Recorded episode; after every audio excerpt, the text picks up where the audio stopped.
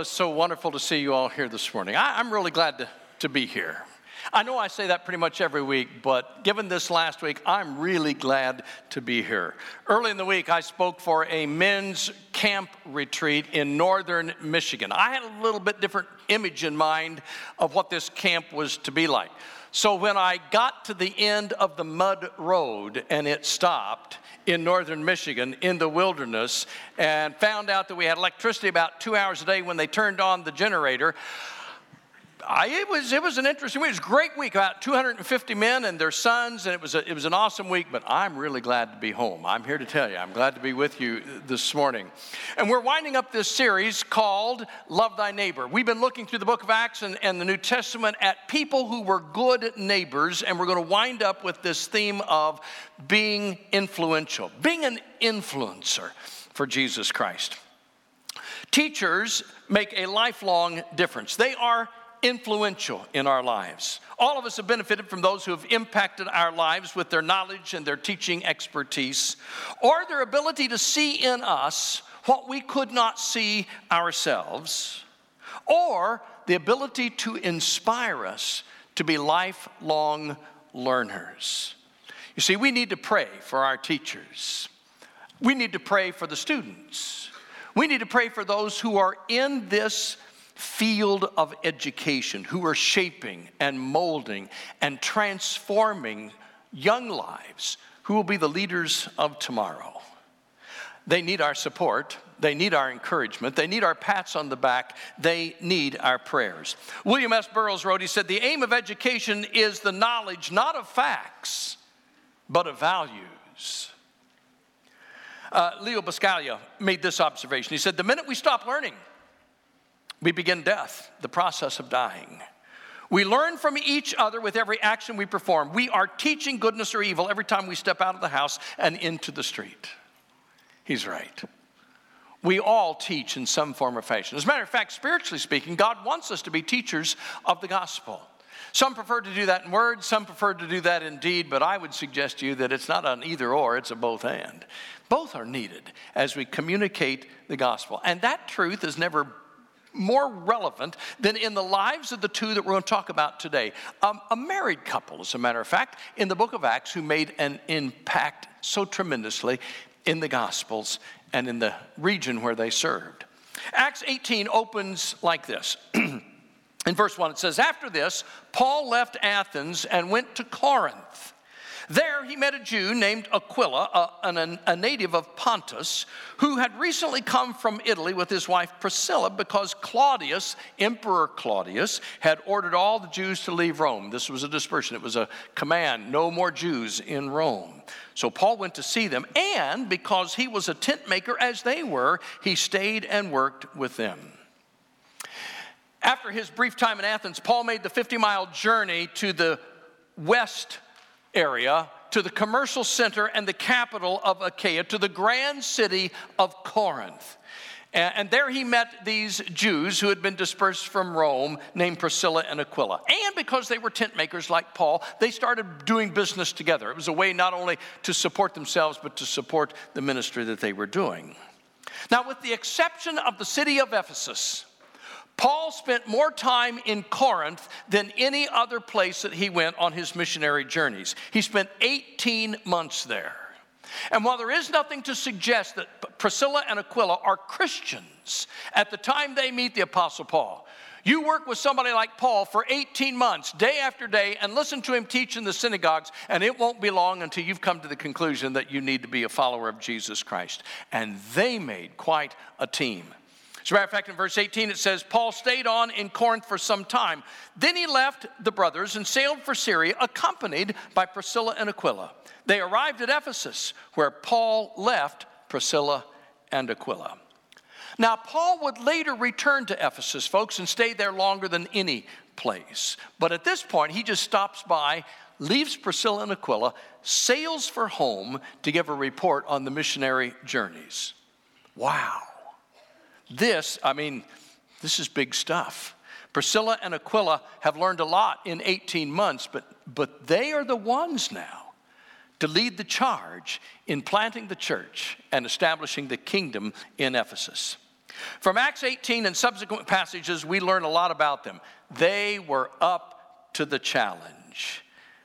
And we're going to take a look at their lives for just a few moments. I, there, there is so much stuff here, folks. I, I, I, don't have enough time to really do all of it adequately, but I want to give you five characteristics because as they taught the Word of God, as they proclaimed the gospel, they realized certain things mattered.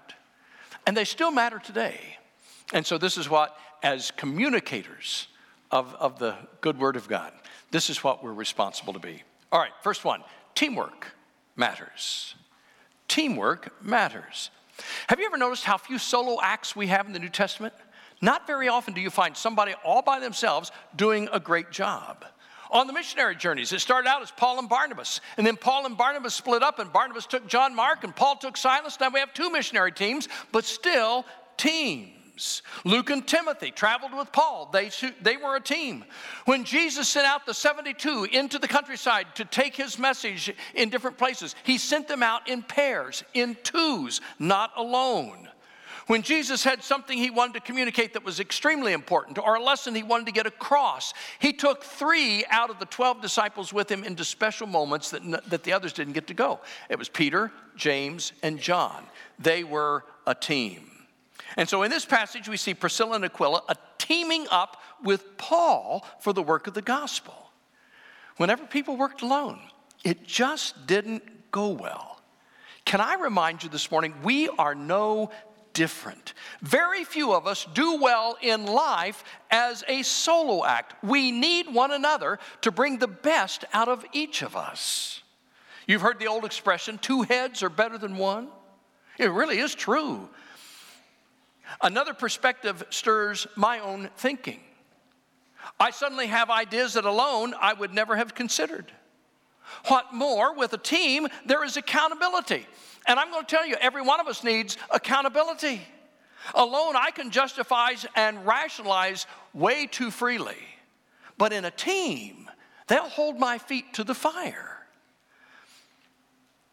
In a team, I get pushback on my ideas. You see, if your thoughts and conclusions are never challenged, you may hold on to an idea that's second best. Or at worst, hold on to something that's not even true to begin with. God knew from the very opening verses and chapters of Genesis that being alone was not a good thing. God looked at Adam, whom he had created, and said, It is not good for this man to be alone. And he created Eve, and the two of them became husband and wife. They became a team. What's true of marriage is true of us in general. We do better as a team. We think better. We work harder. We do better as a team which is why that video is so important this morning. I hope you paid close attention to that life group video and that next Sunday evening is this life group connect opportunity. Because what I want you to know is that if you're just a solo act here in the church, you're not going to do too well. You're not going to grow as well as you should grow. You're not going to build relationships like you should. You need to be in a life group, in a team, some place where you can have interaction with other people. The, the, the kingdom of God does not do well with the hermit kind of spirit. So I'm going to suggest if you're not in a life group, next Sunday's the night. Make sure you take advantage of that because all of us do better in teams. Driving down an old country road, a traveler got lost in the countryside, ended up in a ditch, saw a small, neat farmhouse just up the road. So he got out of his car in the ditch, walked up to the farmhouse, saw an old farmer leaning up against fence, mending the fence, and explained his predicament. And the farmer said, well, he said, I've long since retired from farming, so got rid of all my tractors and stuff. He said, but, and he pointed to an old worn out mule in the pasture. He said, but Warwick. Can pull your car out and work and do it. And the man looked rather skeptical, but he didn't have anything to lose. I mean, there was no other option. And so the farmer grabbed a harness and some rope, and they went down to the car. And the farmer hitched up Warwick with the harness to the car. And then the farmer said this Pull, Jack. Pull, Tony. Pull, Prince. Pull, Warwick. And old Warwick strained into the harness and pulled the car slowly but surely up out of the ditch. The traveler was amazed. He looked at the farmer and said, Well, thank you so much. He said, But why all the names? And the farmer kind of chuckled and he said, Well, sir, old Warwick is just pert near blind. As long as he thinks he's pulling in a team, he doesn't mind pulling at all. You know what I think? I think we're a lot like old blind Warwick. We do better in teams. We don't mind pulling if we think we're pulling together. And we know that it to be true. Enough studies have been done that two pulling together can pull more than each individual alone. God created us to pull together. When you team up with someone else, it will bring the best out in you and the other person as well. Okay, here's the second thing gentle boldness matters. The important contributions made by Priscilla and Aquila in the early days of the infant church are perhaps seen by the fact that Luke, the writer of Acts, takes a short break in his biography of Paul's ministry to focus solely on Priscilla and Aquila. That's, that's pretty special. Remember, Paul has left the two of them in Ephesus. Ephesus is a huge place, folks.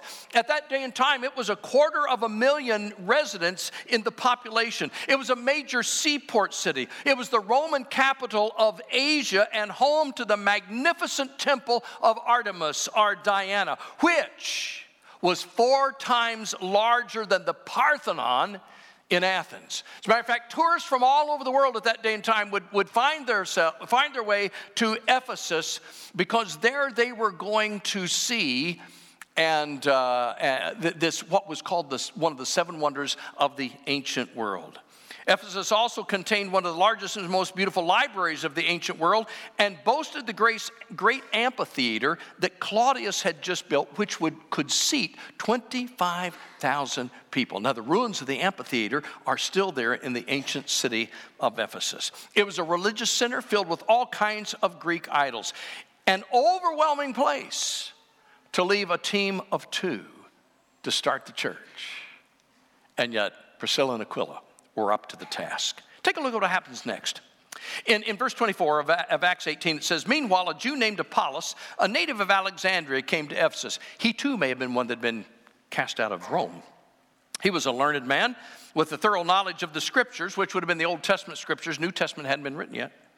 And he had been instructed in the way of the Lord, and he spoke with great fervor and taught about Jesus accurately, although he knew only the baptism of John. He began to speak boldly in the synagogue. When Priscilla and Aquila heard him, they invited him to their home and explained to him the way of God more adequately. Apollos was a powerful communicator. He arrived in Ephesus as an eloquent orator, sharing the gospel in a powerful way, but he was in error regarding the issue of baptism. Now, Priscilla and Aquila knew that Apollos was clearly in the wrong. They'd studied under Paul for 18 months. How does one handle then such a sensitive, confrontational issue? You got a guy that's doing a great job of preaching the gospel. He's wrong, though, in this area. So, how do you deal with it? how would we deal with it today in our culture? Well, I'll tell you what I see. All too often in our culture today, people become angry or haughty or condescending with the mistakes of others. When people disagree today, they may protest angrily, shout down the opposition, barricade the way to a speaker so he cannot be heard, spin the argument so it sounds more legitimate than it really is, write harsh and cruel insights behind the sanctity of their computer screen, and ultimately dismiss the person or the argument or the story as being inconsequential. You see, folks, in our culture today, in a drought of honest communication, the issues become galvanized and the people become polarized. That's what I see us handling it today. But notice the approach taken by this godly couple whose concern for the truth did not eclipse their compassion for Apollos. Priscilla and Aquila took him aside privately into their home. There, away from the spotlight and the scrutiny of the crowds, they explained and taught him the way of the Lord more adequately. Wow, what a classy, humble couple. I, I, reckon they had heard Paul say something about speak the truth in love. Does that sound familiar? Paul wrote about that in, in, the, in, in one of his epistles. He wrote about how important it is to speak the truth in love. By the way, do you know to what church Paul wrote that? That's found in the book of Ephesians. He wrote that to the church at Ephesus where Priscilla and Aquila are serving. Do you think it's possible that the, that the ancient church in Ephesus knew this story of Apollos and how Priscilla and Aquila had gently and kindly taken him aside and taught him the truth in a loving manner. Could, when Paul, when Paul wrote that, could he have been suggesting, you remember this? I'm telling you, speak the truth in love. So, if the church throughout the ages had followed the example of this dynamic couple in dealing with controversies, mistakes, and poor scholarship, what a different story the church might have to tell. Maybe we wouldn't be so divided and splintered. Now, it's true, some people won't listen to reason. Uh, there was no guarantee that Apollos would listen or change or accept. As a matter of fact, listen to the next verse. It says, Apollos, being greatly offended by Priscilla and Aquila and refusing to change his mind or his preaching, stormed out of town and started his own church. Is that what the next verse says? No, no, that's not what the next verse says. Here, here's the other part of this equation that's so important Apollos was commended for being teachable. He listened and he changed his mind and he changed his preaching. And you say, Well, how do we know that? Well, that's easy. Look at the real next verse. Verse 27 says this When Apollos wanted to go to Achaia, the brothers encouraged him and wrote to the disciples there to welcome him. They wouldn't have done that if he had still been in error. On arriving, he was a great help to those who by grace had believed, for he vigorously refuted the Jews in public debate, proving from the scriptures that Jesus was the Christ. Where did he go when he left? He went back to Achaia, to Corinth. So Apollos is now in Corinth. Listen to what Paul writes to the church there later in his ministry in the letter of 1 Corinthians. In verse 3, it says, What after all is Apollos? And what is Paul? Only servants through whom you came to believe, as the Lord has assigned each his task. I planted the seed, Apollos watered it, but God made it grow. Do you realize Apollos is mentioned several times in the scriptures and always in this faithful role of preaching? He listened. He learned. He changed his mind. He changed his approach. What an example we have in these three humble servants who teach us how we should conduct ourselves in the tough moments of life. Speak the truth in love, listen to the truth in grace. The great theologian and 15th century writer Thomas à Kempis penned this. He says, Take delight in being unknown and unregarded. A true understanding and humble estimate of oneself is the highest and most valuable of all lessons. To take no account of oneself, but always to think well and highly of others, is the highest wisdom. We are all frail. Consider none more frail than yourself.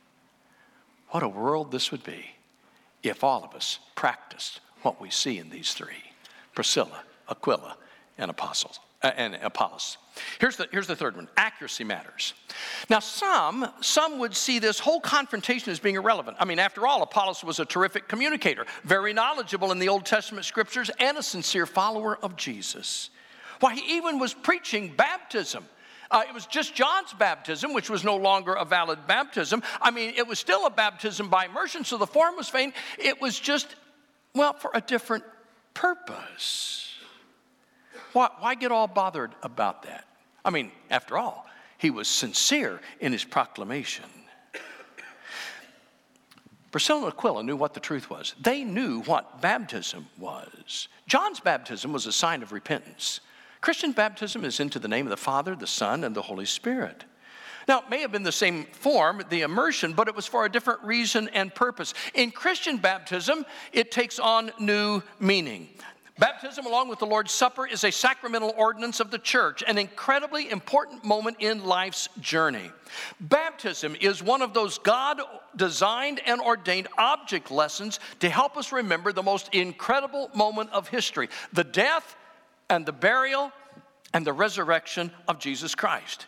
It follows one's faith, not precedes it. So it would be meaningless to one who does not believe.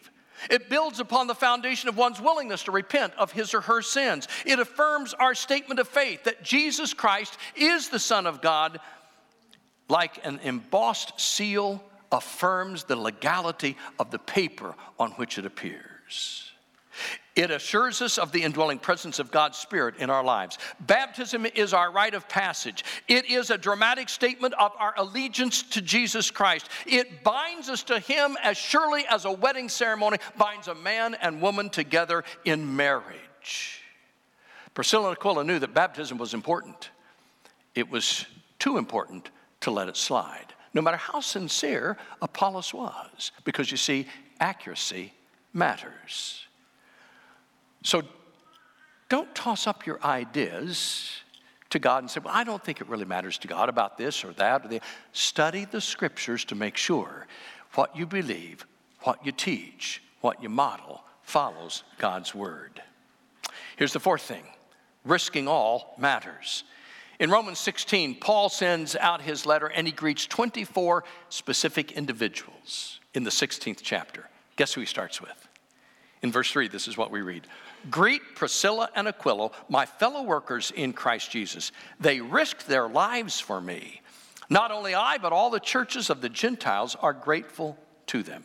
Greet the church that meets in their house. They were fellow workers with Paul, but they had also risked their lives. Now, what's that mean? Well, I'm not sure what it means, but I can speculate. I can at least imagine a couple things. Uh, in 1 Corinthians, Paul speaks about fighting wild beasts in Ephesus. Now, this is what we do know from Ephesians, and that is that there was a great riot that took place in the town, stirred up by the preaching of Paul. Paul's life is on the line. And so when he writes in Corinthians that he fought wild beasts, it may be kind of a, a tongue in cheek reference to angry people but it might be that in that great Colosseum that Claudius had built that seated 25,000 people, that Paul faced off against wild beasts, which was oftentimes what happened in history. Christians were thrown to the wild beasts. It may very well be that Priscilla and Aquila stepped in as respected citizens, put their lives on the line, maybe said they would take Paul's place. I don't know what it was. I'm just telling you, Paul says they risked their life for me. And not only I, but all of the churches of the Gentiles owe them a debt of gratitude. Do you know why? Because Paul was the great apostle to the Gentile churches. If Paul had died there, think how few churches would have been founded in the early days of the movement. What kind of a church are we? Are, are we of Jewish heritage? No. We're of a Gentile faith. Priscilla and Aquila are a part of our history. They're a part of our story putting their lives on the line ensured that someday the gospel would be here, even in America. You see, following Jesus Christ is always risky business. My friend Jeff Fall, who preaches in Mooresville, writes this. He said, Imagine a risk free exodus of God's people out of Egypt, or a risk free construction of Noah's ark in the midst of that day. Imagine a risk free Abraham, Moses, Deborah, Noah, David, Mary, Elizabeth, Peter, Paul, or countless others. The parable of the talents is not risk free. The prodigal son and the father were not risk free. The creation of humanity was not risk free. Leaving their boats and nets and their tax tables to be disciples of Jesus was not risk free. Following Jesus demands risk. So, what have you risked recently because your faith demanded it? Author Win Arn wrote, he said, New life and growth are more likely to be experienced when a church or an individual is willing to risk and move from the known to the unknown. Such a move, however, is threatening. Not all are willing to assume risk. Such fear of failure has laid to rest many attainable goals and buried many magnificent visions. Take the risk. Serving Jesus is worth it.